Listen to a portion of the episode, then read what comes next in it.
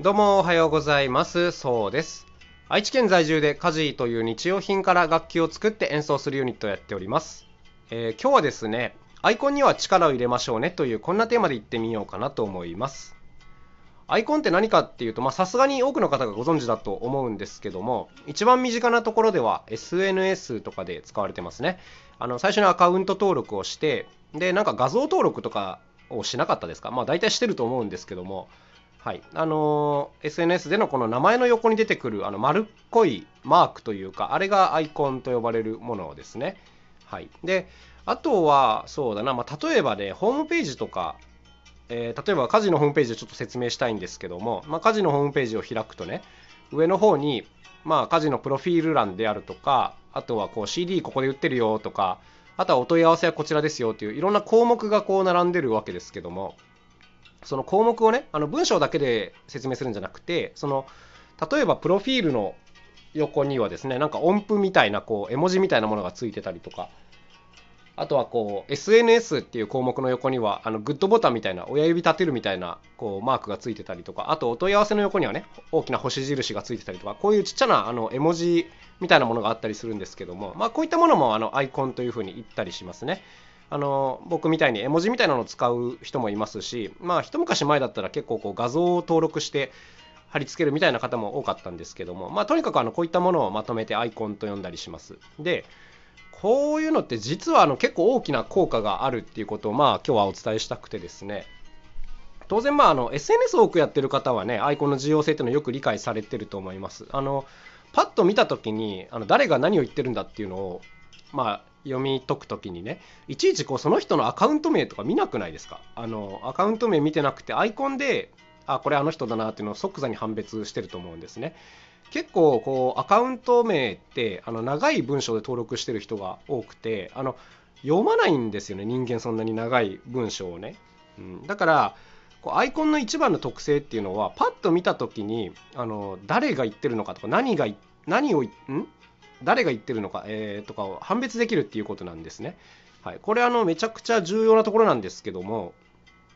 意外とこうなんていうんですかね、当たり前になりすぎてて気づかれないなと思います。で、どっちかっていうとですね、このホームページとかブログのデザインとかをしてるときにとてもこれ重要だなと思わされることが多くて、今日何が言いたいかっていうと、ひと手間かけてこのアイコンを登録するのがすごい大切だと思いますという、こういうことなんですね。はい、どういうことかっていうと、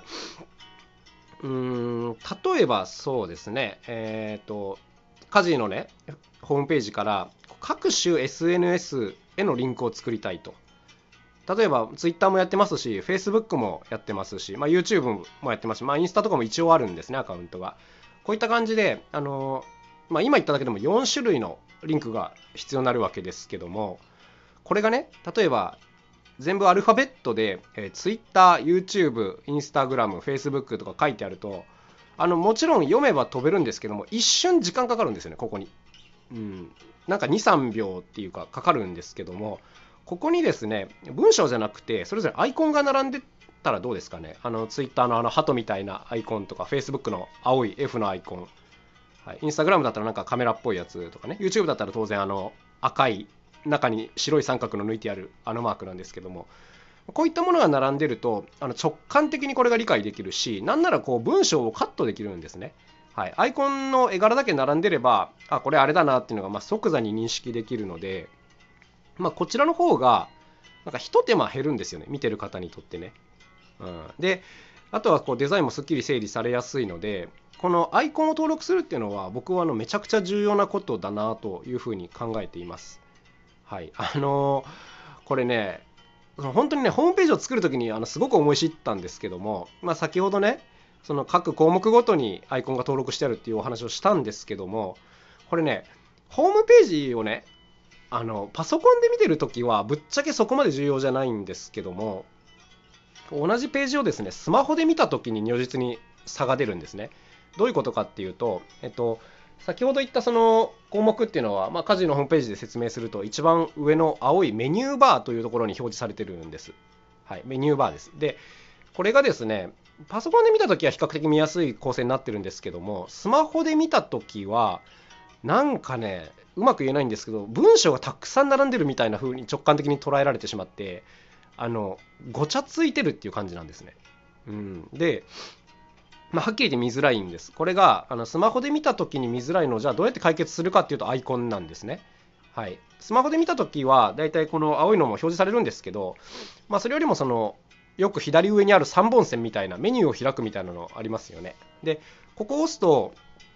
項目一覧が出るわけですけども、ここの項目一覧にアイコンがあるかないかではもう読みやすさが段違い、もう桁違いになりますので、こういった時に読みやすいようにアイコンを登録しているという、こんな感じですね。なんか最初はね、これって図形なら何でもいいんじゃねえのと思って、例えば黒い丸とかね、ひし形とかそういったものでやってみたりもしたんですけども、ないよりはいいんですけども、直感的にちょっと分かりづらいんですね。なんかやっぱこの直感的に分かるかどうかっていうのがすごい大事で、例えば物販をしたいんだったら、なんかお店みたいな感じのアイコンを置いとくと、なんかひと手間減るんですよね。このひと手間減るっていうのがすごい大事だなと思ってて、お客様をね、迷わせないためにもなるし、あと自分が何回も見返すことになるわけですから、その度にいちいち文章を読まなくて済むっていうのはね、これはめちゃくちゃ大きいです。1回ごとの積み重ねっていうのは1秒2秒のものなんですけども、トータルで積み上がってくると、これ非常に大きいことになるので、このアイコンっていうのはめちゃくちゃ大事、本当。なんかこればっかりはね、ここでいくら説明しててもなかなか伝わらないなと思うんですけども、なんか例えば文章で何かを伝える立場になるとか、そういうところになるとね、この重要さが分かると思います。あとは例えばもっと身近なところで言うと、そうだな、例えばポスター作ったりとかですね。こういうのって多くの方が経験あると思うんですけども、なんか結構やっぱりなんか情報量が多くなってくると、文章がどんどん多くなってきますよね。で、これってしょうがないことだなと思うんですけども、こういう時に文章をできるだけ減らして、アイコンとか絵柄でなんかいろんなことが伝えられるようにすると、なんか基本すっきりして読みやすいものになるよなというふうに僕は思ってますので、こういったところでもね、積極的にアイコンを取り入れていってほしいなというふうに思います。で、あとね、ちょっと細かいこと言っておくと、ホームページとかを作る人であれば、ファビコンっていうのが今ありますね。何かっていうと、Google の Chrome っていうブラウザで、パソコンで見たときにね、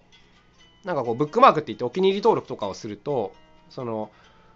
サイトの名前の横にですね、ちっちゃなマークが出てくる。これもアイコンの一種なんですけども、すごくちっちゃいんですね。で、これをファビコンと言ってたりします。当然先ほどのTwitter とか各 SNS のところはそういった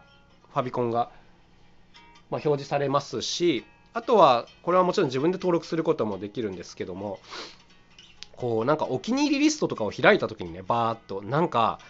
ホームページの名前がね、それぞれ横にずらーっと並ぶわけですけども、ここから特定のサイトを見つけるのってめちゃくちゃ大変なんですよ。これはね、体験した方にしか分かんないかもしれないんですけど、全部文章を読むのって本当にしんどいので、こういう時にファビコンを登録してあると、例えばYahoo Japan を開きたいなみたいな時に、パッと開いた時にね、すぐ赤い Y のマークが出てきたりして、あったあった Yahoo みたいな、この探す速度が格段に早まるんですね。なんならもう、ファビコンだけ登録しておいて、文章は登録しないぐらいの方が早く見つけられたりするんですけども、とにかくですね、このホームページごとにファビコンが設定してあるかどうかっていうのはめちゃくちゃ重要。これは気づくか気づかないかの差だと思うんですけども、なんかでもこういうところがやってないところって、なんか地味にね、なんかストレスが積み重なっていて、なんかここ読みづらいんだよなとか、探しづらいんだよなとか、なんかトータルでね、そういう印象になってっちゃうんですね。なのでもう本当に細かいところなんですけども、こういうところは力を入れた方がいいと思います。めんどくさいと思わずにしっかりやるというかね。で、ちょっと話を SNS に戻しますけども、こちらでもですね、やっぱすごい重要だなと思います。未設定とかはちょっと論外かなと思ってて、自分の顔写真載せたいんだったら、やっぱちゃんと撮ったやつがいいですしね、基本的には。あと、あんまりやっぱコロコロ変えてると、ちょっと誰が言ったのか分かんなくなりがちなので、基本的にはね、ある程度長い間使ってあげるのがいいかなというふうには思ってたりしますけども、とにかく大事なポイントなんで、ちゃんとお金かけて撮ってもらうとかね、イラストレーターに作ってもらうとか、そういうのをちゃんとやった方がいいんじゃないかなと思います。多くの人の目に何回も触れる場所なのでね。ということで、今日はちょっとすごい早口になってしまいましたけども、アイコンには力を入れましょうねという内容でお届けしました。それではまた明日お会いしましょう。さようなら。カジノそうでした。